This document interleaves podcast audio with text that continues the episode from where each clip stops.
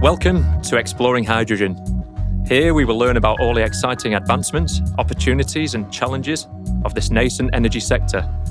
We delve into how hydrogen can contribute to the decarbonisation of Australia and the world and investigate what it's going to take for adoption and into transportation, industry, and society. I'm Andy Marsland. Welcome to our energising journey. I'm thrilled to welcome our guest today, Sam Lee Mohan. Sam is the Managing Director and Chief Executive Officer of Frontier Energy. He has over 20 years' experience in the energy and utilities industry, working across design and construction through to strategic asset management, regulation, policy, commercial, and innovation. Prior to Frontier, earlier appointments have included Head of Hydrogen for Exodus Group and Senior Manager of Innovation for ATCO. He has a wealth of experience in the sector, and I'm sure it's going to be a fantastic and fascinating conversation. We hope you enjoy the episode. Please don't forget to like and subscribe. If you'd like to hear more about any particular areas of the industry, please direct message me on LinkedIn and I'll do my best to make that happen. Cheers.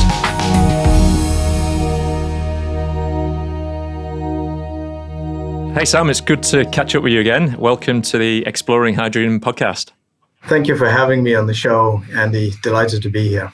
Firstly, can you give the listeners an overview of Frontier Energy? Frontier Energy is an ASX listed renewable energy company based here in Western Australia.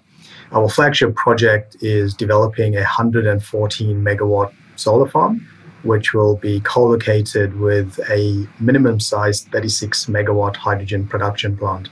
Essentially, what that means is that we'll be producing around 4.4 million kilograms of hydrogen per year which is then expandable to around 73 million kilograms per year over time. Wow. Frontier describes itself as a vertically integrated green hydrogen company. So, what is the extent of that integration? Yeah, great question, Andy. Obviously, the market is in its infancy, and supply and demand is fundamental to actually kickstarting this industry. So, Frontier Energy have embarked on rolling out a hydrogen refueling station in the CBD we've actually placed an order with ENGV, who's actually built the Australia's first hydrogen refueling station in Canberra. So essentially, the refueling station will start construction at the end of this year. And when it's completed, it will fuel up up to 25 fuel cell electric vehicles. Fantastic. And what stage is the Bristol Springs project at now? It's in a really advanced stage. Some of the fundamental aspects of Bristol Springs is its location. Bristol Springs Renewable Energy Project is located 120 kilometers south of Perth. But most importantly, it is surrounded by existing world class infrastructure. So essentially, it's got connections onto the Southwest Interconnected System, it has connections onto the water Stirling trunk main. It is within five kilometers of major transport routes. So essentially, with all of these world class infrastructure, we were able to complete front end engineering design complete, a really bankable commercial model as well. So essentially, where we are at the moment is we are actively securing offtake, and that's purely our focus for the next financial year 23. And I think I read somewhere that you're looking at completion around 2025, is that right? Well, that's right. So, all things being equal this year, securing offtake and starting early works towards the latter part of this year means that the solar farm will be commissioned during the first half of 2025.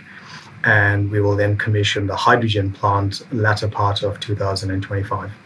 Just to dig into some of those elements and specifics about the project a little bit more, I think you said stage one was uh, 114 megawatts, which equates to 4.4 mega kilos of hydrogen output per annum.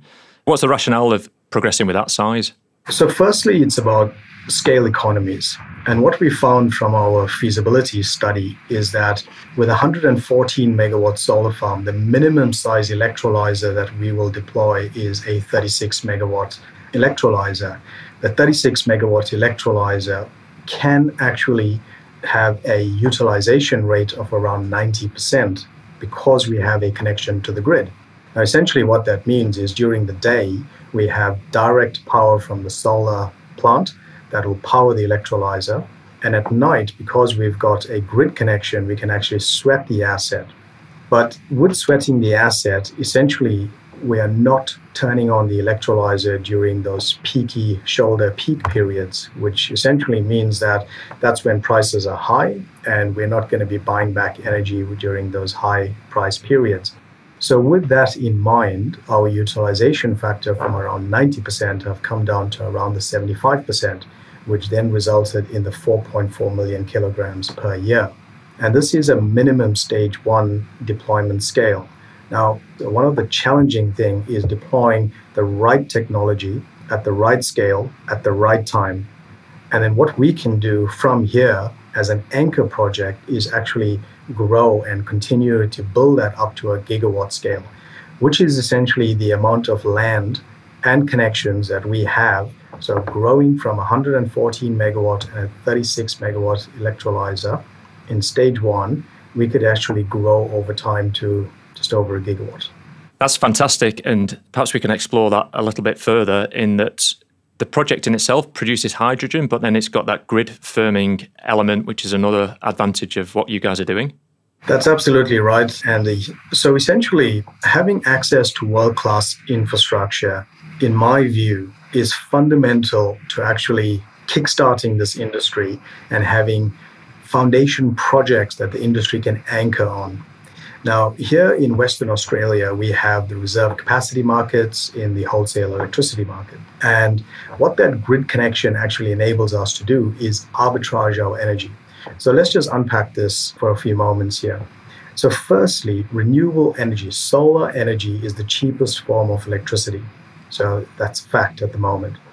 And owning the renewable energy asset essentially means that we can use the low cost of production, low cost energy, with a direct wire to the hydrogen plant. And during the day, we can actually avoid any transmission distribution charges, we can avoid any operator charges, etc. And then what it also enables us to do is that any unused energy during the day, we can actually sell that into the grid either through a structured PPA, a power purchase agreement, or we can actually sell that into the balancing market. And then at night, in order to sweat the asset and to really get the full benefit of these assets, we can actually draw power back off the grid during off peak periods and continue to power the electrolyzer. One of the challenges we have is that we are putting in a green electron, a low carbon or a net zero electron into the grid during the day. And at night, we're actually buying back an electron that we have no idea where that electron comes from. But owning the renewable energy asset, what it actually means is that we can generate large scale generation certificates, so LGCs. And for every megawatt hour of energy that we pull back off the grid during off peak, we can actually retire that LGC to ensure the product is net zero. So that's the benefit of actually having a connection to the grid. So that means that we are using the grid as a virtual battery. But also, what's driving the low cost of production for Bristol Springs project is not only utilizing the grid as a battery, but also providing a fundamental service to the electricity grid. So, here in Western Australia, we have the reserve capacity market, and essentially, you get paid to be available with those payments, essentially, we're spreading our operating costs across multiple value streams, which is further supporting the low cost of hydrogen being produced from Bristol Springs. It's no wonder that you guys are seen as a potential anchor project, as it were, for the growth of this industry. I mean, they talk about location, location, location, and what a fantastic location you have. I mean, we've spoken about a number of these elements already, but again, we can sort of dig into them a little bit more. So close to the power infrastructure, so potential to act as that battery for the grid and having that extra income and battery capacity. Grid firming position, which you've secured access to, I believe. Access to clean water is another major challenge for a lot of organisations. So we can talk about that a little bit further. You're also close to the Dampier Bunbury pipeline, also close to the skilled workforce from Perth down to Bunbury. So, yeah, if we can take one of those in turn, so the access to clean water. A fundamental aspect of the hydrogen economy is water especially if you're producing green hydrogen. Now, in terms of water, our site is located about 800 meters from the Stirling trunk main. The Stirling trunk Main is one of the most strategic assets across Western Australia. And the water that actually is transported through the Stirling trunk main comes from two main sources. One of it is the Southern Seawater Desalination Plant, and the other one is from the Southern Dam. So essentially, we have a very reliable source of potable water. And that potable water essentially means that we don't have to install or construct and spend a lot of capex on desalination plants. We don't have to drill bores and essentially deplete our natural resources. What we have is a very stable, reliable, low cost supply of water. Now, what we've also done is we've secured water for future stages of the hydrogen plant as well. So, stage one, we've got 750 kiloliters of water per day, which is almost four times the amount of water that's required for stage one. And then for stage two, in the water contract or in the water sense, we've secured 1,250 kiloliters of water per day. So essentially, what that means is that we've got enough of capacity and we've secured enough of water to ensure that the anchor project, the foundation project, is serviced and that all future growth of the site is also catered for. In terms of the Dampier to Bunbury pipeline, that's another really interesting and very important strategic asset.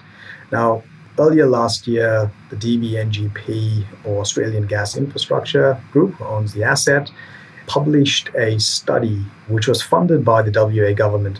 Now, essentially, what the study showed was that the pipeline from Kwinana all the way to Bunbury, which Bristol Springs is right in the middle of, is immediately ready for hydrogen injection. And what that means is technically, the hydrogen produced from Bristol Springs can be injected into the pipeline and will have no impact on any downstream consumers. Now, to give you an idea, downstream of our connection point is Alcoa, and Alcoa is one of Australia's largest emitters. And they also consume around 250 terajoules of energy per day. Now, our stage one project produces 1.7 terajoules of energy per day. Now, when you start to inject those volumes into the pipeline, the WA gas specification is not impacted at all. So, what that means is that technically it is feasible to inject the hydrogen into the pipeline. And at the back end of last year, we've seen the national gas law pass the, the federal parliament and this year, we anticipate the WA government accepting or adopting those changes into law here in Western Australia. So, what that means is that the political environment is set in order to enable hydrogen to be injected into the pipeline, both from a, a legal perspective and as well as from a technical perspective. That's great. And as we've spoken about, the skilled workforce from Perth down to Bunbury is fairly close by. So having those logistic challenges of getting people on a you know fly in fly out or drive in drive out type roster aren't, aren't there for you as well. Well, that's right. And one of the real advantages that the Bristol Springs project has, it actually can live the mantra of no citizen left behind. Now, when you consider that in the context of Collie, and the retirement of the coal fired power stations in Collie, that's actually a skilled existing workforce that can be transitioned or will be transitioned to support the renewable energy industry. And Collie being just 57 kilometers away from our site essentially means that you can travel from Collie into the construction site. And also, there's potential for us in terms of operation centers, in terms of assembly lines, that can all be developed within the catchment area of Collie and Waroona, etc.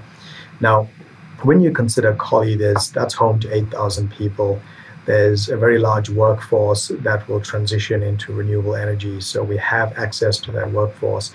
Secondly, is the town of Waroona is home to about 8,000 people. Bunbury, home to around 80,000 people. And then Perth, which is only an hour, 10 minutes drive to the site is home to 2.1 million people. So in terms of workforce, employment, economic prosperity, etc., this project really has that anchor project feel to it. It's going to be reasonably unique then across Australia, maybe even the globe, to have all those elements that are lined up. And essentially, what you're saying is an anchor project, like if you guys can't get this to work commercially, then it's going to be even more difficult for some of the other industry proponents who are going to be more challenged that haven't got such a fantastic location? Let me firstly start by saying that creating a low carbon hydrogen industry is not easy. It is not easy. It's not easy because you have to match supply and demand. You have to find a user for the hydrogen and then grow the infrastructure around it that is pipeline, that is storage, so that as supply and demand grows, you can actually balance the system. So essentially, what you have to do is deploy the right technology at the right scale, at the right time, and what we can do is then grow to gigawatt scales over that. So essentially, projects like ours have to justify the infrastructure, justify the storage, justify the supply, justify the demand. Now, in terms of those challenges, those challenges which a number of projects have, we have to look at the practicality of these projects, the constructability, the consentability of these projects. And essentially, what the Bristol Springs project does, it demonstrates that with access to world class infrastructure, we can actually provide that early mover supply and demand. And being so close to industry means that we can actually support fuel switching in these industries. We can actually start to work with governments, with industry, and to ensure that these early mover industries, these early adopters of the hydrogen, are not penalized against their peers for actually being, or the peers that are not taking the hydrogen in these early stages. So, what that essentially looks like is that really understanding the business model that these projects are in. And what we've done is because of the location of our site, we've overcome a number of these barriers so that we can actually demonstrate what a, a practical, a real project actually looks like, not just from a physical perspective, but also from an investor perspective. And from what I was reading, you've got an extremely low cost estimate of $2.80, $2.83 per kilo of hydrogen produced. And just to give the listeners a bit of a comparison, I mean, we've had um, numerous discussions with other organisations on this podcast and the work that I'm doing through H2Q, and they're looking at somewhere between woods of $6 a kilo for green hydrogen. So just emphasises that the point that it is going to be a challenge to move the industry across to effectively, as you're saying, Sam, to create a new industry.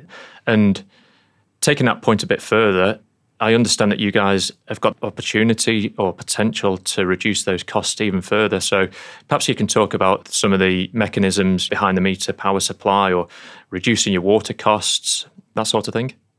Yeah, sure. It's a really good point, Andy. So, access, first of all, what Bristol Springs is doing is it's really working within the boundaries of existing market mechanisms.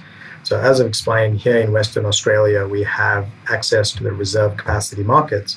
And that connection onto the grid enables us to actually support the electricity grid, support the electricity sector. Now, what that does is that provides additional revenue into the project. And that enables us to, certainly in the early phases or stage one, is to use that revenue to net off some of our operating costs. The second aspect is that owning the renewable energy asset and then co-locating the renewable energy asset with the hydrogen production plant means that we have a very low operating cost. So in essence, during the day, when we are producing electricity from the sun and we have a direct connection, a direct cable to our hydrogen production plant, and also we have access to the reserve capacity markets, notwithstanding that we also have the LFAS and FCAS markets as well here in WA. Now, when you factor in these existing market mechanisms, our daytime operating cost, our energy input cost is negative. It's actually minus $15 a megawatt hour.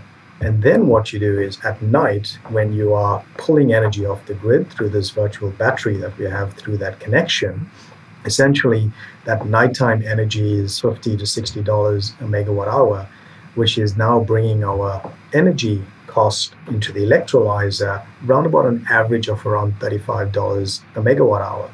And when you factor in the low cost of energy, that's a material impact to the low cost of producing the hydrogen. Now, in our modeling, we've got a low cost of production of $2.83 a kilogram And what that accounts for as well is $166 million for the solar farm and around $72 million for the hydrogen plant. Now, when the capex is paid off, our operating cost is actually $1.50. Now, $1.50 is very, very comparable to natural gas. It's actually around $10 a gigajoule. Now, when you consider scale economies, and as you actually have sunk capex in the common use infrastructure, the behind the meter switch yard, you have your electrolysis plant, and with scale, the capex is also dropping with scale. And what we find is that when we actually get up in the 30s and the 40s, when the plant is expanded to around a gigawatt scale, that operating cost is dropping to as low as $1.20, $1.30.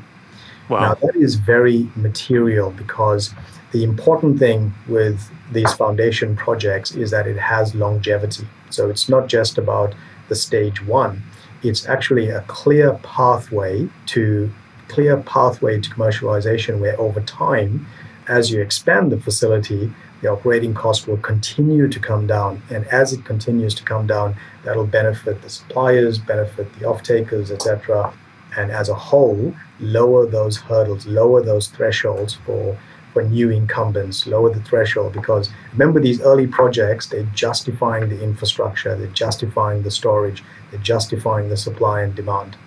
How's the project being seen within the local community? Is there any hesitancy? Is there everyone fully on board? Any concerns that have been raised to you from the community? Yeah, that's a really good question, Andy. We've done a community engagement session at the back end of last year, and the project was really well received. So the land itself is freehold land, and so there's no title issues, no red tape around the land.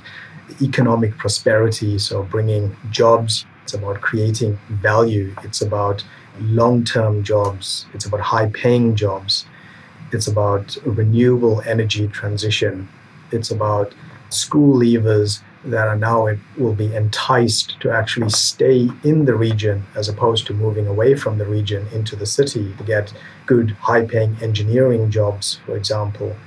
The community is very supportive of the project. There's great value that's being attributed to it. And certainly from a government perspective, we've got lead agency status from the Department of Jobs, Tourism, Science and Innovation. The project is actually seen as a, a state significant project, and we're meeting with government on a fortnightly basis to work through any of the potential challenge that may come. I think I read somewhere that you're looking around sort of 300 jobs during the construction phase, around 50 in, in operations, and you say those are highly skilled type positions. Do you see any challenges there of where the, the skills gaps might be for the future? Yeah, I'll actually unpack, if I may, specific to our project and then some of the macro challenges that could occur. So, in terms of the 300 jobs during construction, and construction is highly unlikely to stop. So, you know, by the time you get to stage one and you're commissioned, uh, the business case will be there for expansion and construction will, will continue until you hit that 1.1, 1.2 gigawatts scale. So over the next five to 10 years, we see a continuous flow of construction jobs being created and supported. In terms of solar, skill sets are quite mature. But in the hydrogen sense, handling of hydrogen, it's the regulatory compliance, the approvals, the engineering, etc. These sorts of skill sets will require transition of mechanical, electrical engineers. You know, power systems engineers will be quite important to this hydrogen industry. And what that essentially means is that projects like ours, early mover projects, will provide the basis for educating and for skilling and upskilling. Now, when you consider challenges, it would be remiss of me to actually mention other countries. So, we've got the Inflation Reduction Act in the US, which is driving investment, it's driving supply chains to be focusing in the US. The Europe has one of the, or UK rather, has one of the best or most progressive political environments for projects. So, top talent, we run the risk of top talent looking abroad, moving abroad to actually go and develop these projects. So it is a race that we have. The hydrogen economy is a race. Our policies, our legislation is quite progressive. We are moving quite fast. We are not far behind, in my view, the UK and the US. And I think what's going to be important is where governments really start to look at projects on a project by project basis, start looking at you know the, the constructability, the consentability, the reality of these projects, back these projects so that we can actually move ahead with the projects. We can start getting these resources in, start the upskilling, start the transition, create the environment so that our workforce stays here and support our projects because there's enough of work in this industry. Really good point, Sam. That's excellent and important to consider the micro and, and the macro. And in the same vein, are there any learnings that you could perhaps share of what Frontier has been through to this point that might help the other people involved in our industry? Is there anything you can sort of share to that effect? Sure. What I will say is that investors are actively looking to support projects in the sector. But what they also need to understand, they need to understand the business model and the risk frameworks is appropriate for that investment. In this way, looking to develop projects in environments where political environment is actually conducive to these projects, looking at legislated emissions reduction targets, looking at policy positions. So, to give you an example, in January it was announced that government will legislate a net zero target by 2050, but importantly, it's also legislate that all government owned emissions, if you like, will be reduced by 80% to its 2020 levels by 2030. Now, what that does is it provides incentive, it provides a policy positions that actually can support early demand for hydrogen. And also at the back end of last year, the WA government announced a 1% target of renewable electricity from hydrogen. So, what that will provide is that demand stimulus. So, essentially, the advice I'd give is really look at the political environment to develop these projects. And then look at areas where you can have, it goes without saying that if you have world class infrastructure, or if you have infrastructure, water, electricity, and land, it sounds obvious that you would actually look at these things. But not just having a location that's surrounded by the infrastructure, but making sure that you can actually access the infrastructure. So, for example, Bristol Springs have the Stirling trunk main running right past, and I'm ex water corporation person.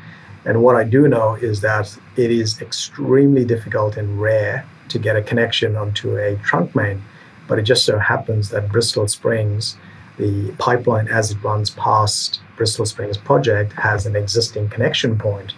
So that existing connection point was put in when the asset was constructed so essentially, it made the decision quite easy for Water Corporation to provide the access. Um, oh, how good is that? absolutely. And in the same point on the electricity network, we have the Landwehr terminal that is an unconstrained part of the West Interconnected System. If you know the landscape here in Western Australia, north of Perth is wind country. It's a fantastic resource but there's some serious investment required to upgrade the electricity systems to enable these assets to be connected. And where we are at Bristol Springs, we are on a 330 kV line and a 330 kV switchyard, and there's five access points onto that terminal, into that terminal. Three of those access points was already given to existing connections, and then the remaining two, Frontier Energy and our sister company, Waroona Energy, which we have a collaboration agreement, have secured. So essentially, there is no other connections onto the grid at that point. So these connections, so it's having infrastructure is great, and as projects move forward, it'll continue to justify common use infrastructure, and as more investment go into these common use infrastructure, ultimately that hurdle of entry will be lowered. And what are the biggest challenges for you as an organisation at this point then? I like to put the industry in the context of practicality, real projects. I'm an engineer. My background is mechanical engineering. And whenever I think of the hydrogen industry, I actually think of it from in the context of real projects, the practicality, coming back to the point on constructability, consentability, investability, etc.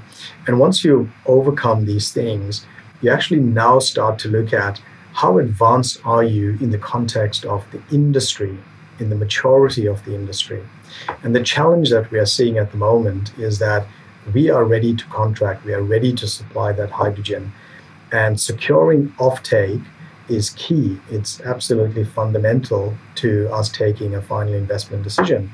Now, are the off-takers actually ready to contract? How fast are they moving? So there is a lot of interest. We've got so much of interest from super majors, from industrial users that are looking to fuel switch, but the pace at which they move is challenging. And what they are seeing is that what are the penalties that they will have in being a first mover off taker? And they are looking to governments to say, what are the business models? How does government actually support us in being a first mover off taker? And then governments will need to look at we've got the right policy settings, we create the right policy uh, political environment, but what is the government's affordability envelope? What does the affordability envelope actually look like to support these off takers to move these projects to the next level? Now, to give you an example of what I've learned, no expert, so I'll talk at a high level on this. When I look at the Inflation Reduction Act, the affordability envelope was $3 a kilogram, but it's actually based on carbon intensity of the product, of the commodity. So essentially, if you hit if your product hits net zero and it's zero carbon, you get $3 a kilogram. If you got some carbon intensity in your project, then you move to the next, the lower level threshold, reduces that $3 by 60 cents, and then it keeps going until it's zero. So essentially, that affordability envelope, what it does is it protects and it provides the business model necessary for those off takers. So the challenges we see is we are ready to contract, we have low cost production, we have a clear pathway where as we expand, we'll compete very favorably with incumbent fuels and enable that fuel switch. But it's the pace, it's the timing of those offtakes. Appreciate you might not be able to comment on this too much, cognizant of where you're at with those offtake discussions. But is there discussion about some kind of risk sharing arrangements with some of these organisations? I think that's absolutely fundamental I think it's a sharing of risk, and a lot of organizations, super majors, etc., they've got mandated net zero targets. We've seen a lot of tier one super majors invest quite heavily in hydrogen. And these investments are, are very strategic in these early stages. Now, in terms of where we see the offtake coming from, the unique aspect, again, of Bristol Springs is its location to industry its location to major routes, its location to the pipelines, etc. So we see LNG producers being able to be first movers and being able to actually take the hydrogen. And with an LNG producer taking the hydrogen, because we are so close to the pipeline, an LNG producer can actually do a virtual swap arrangement where they take the hydrogen, include it in their energy portfolio, and then they could export that energy in the form of LNG and enjoy some merchant or spot market pricing on LNG that will enable them to absorb some of these earlier risks with the premium price of hydrogen at this stage. But because we've got the pipeline, we actually have a transportation medium for the hydrogen. And we also have what is potentially could be a demand sink as well for the hydrogen. Now, if you then pivot and say what other markets you can serve, when you talk about flexible power generation, when you talk about energy storage system security, because we've got a connection onto the grid, putting in a hydrogen peaking plant that can provide grid stability and dispatchable energy as and when it's required, that flexible demand, that flexible power generation. That is another real market opportunity we see from the Bristol Springs project. So, hydrogen can be produced, can be stored, and then dispatched during peak periods. So it's peak lopping or peak shifting, if you like.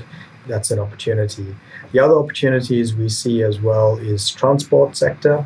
So notwithstanding that we are five kilometers away from a major freeway that connects north and south, and it's all fully made up roads from the freeway to our site, means that hydrogen can be moved into refueling stations across the state. So that's another sector that we can unlock as well. And we are 50 kilometers from the port of Bunbury. We are 67 kilometers away from the port of Kwinana. So there's routes to the export markets as well. Now, in terms of derivatives, again, when you look at the low operating cost, the low cost of production of $2.80, and as we actually expand and get down to that $1.50, that $1.20 around there, that's really unlocking the ammonia industry as well. So these sorts of derivatives are real opportunities from the Bristol Springs project. But just coming back to the point, I think that in my view, the most likely offtake parties are going to be in the LNG production side and power generation. It's an interesting point that you made about the road transport side. We've had uh, Toll on as a guest of the podcast previously, and I think one of the frustrations from their side is they get a lot of approaches from different organisations of uh, energy production and they're miles away from the main transport route. So I guess a frustration from their side that they don't understand the market. But it sounds like, again, you guys are so close to that major infrastructure route. Yeah, absolutely. Logistic companies, I've read a lot of reports, been in this industry for 10, 15 years now in the hydrogen industry, and all my career has been in the energy sector. So I've read a lot of reports, and I must admit, in my view, there's a lot of if I can put it quite bluntly, you know, there's a lot of pie in the sky, and in England we'd be saying a lot of waffle around projects and the practicality of these projects. The reality is that, in my view, is that transport is definitely a sector, especially heavy haulage, long distance transport. There's significant benefits to be had in pivoting or moving into a hydrogen economy. And what we're seeing is that the barriers is infrastructure barriers. So it's infrastructure barriers, and then it's this chicken and egg sort of thing. So it's infrastructure barrier, number one, then it's supply of hydrogen to these infrastructures, that actually provides the business case and the models, etc., for the OEMs to start to deploy and to manufacture more of these vehicles. So it's sort of the chicken and egg sort of thing. As the industry starts to mature, and if you look at the WA government legislating, it's reducing its emissions 80% to its 2020 levels by 2030. That would include coal fired power stations transitioning It'll include public transport, so that's trains, buses, uh, utility vehicles, etc. So these sorts of legislations will actually support that demand stimulus. It'll create that demand stimulus.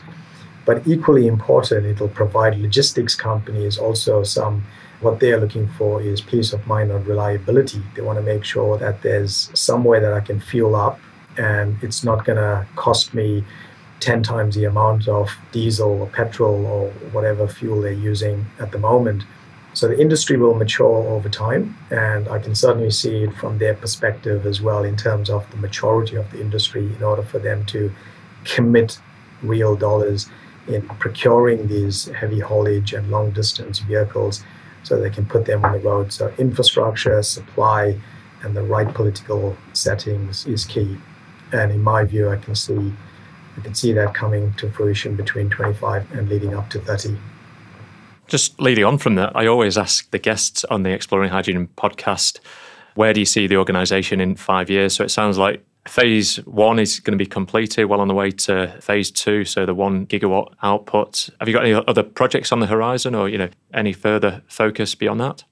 It's a good question, Andy. Thank you for that. So yeah, by 2025, and you know, moving beyond that, we see us producing hydrogen in a very commercial setting. Also, starting expansion to either doubling the capacity as a minimum, and also having at least an industrial refueling hub also operational over the next five years. And that's building on the early investment we're making on the hydrogen refueling station here in the CBD. So, growing from there, it's about expanding the solar farm, it's about expanding the hydrogen production plant. And what Bristol Springs project has really also given us, it's a blueprint that we can then redeploy across other jurisdictions as well. So we'll continue looking at other opportunities. And what Bristol Springs project does, giving us that blueprint, is really expediting how we can roll out more of these projects into the future. That's great. And just in closing, is there any other information that you'd like to share with the audience? And how can the audience follow what Frontier is doing? Yeah, it's Frontier Energy is a public listed company. So we provide constant updates, a constant news flow, sign up for our newsletters, etc., through our website, reach out to us at, at, at any point as well.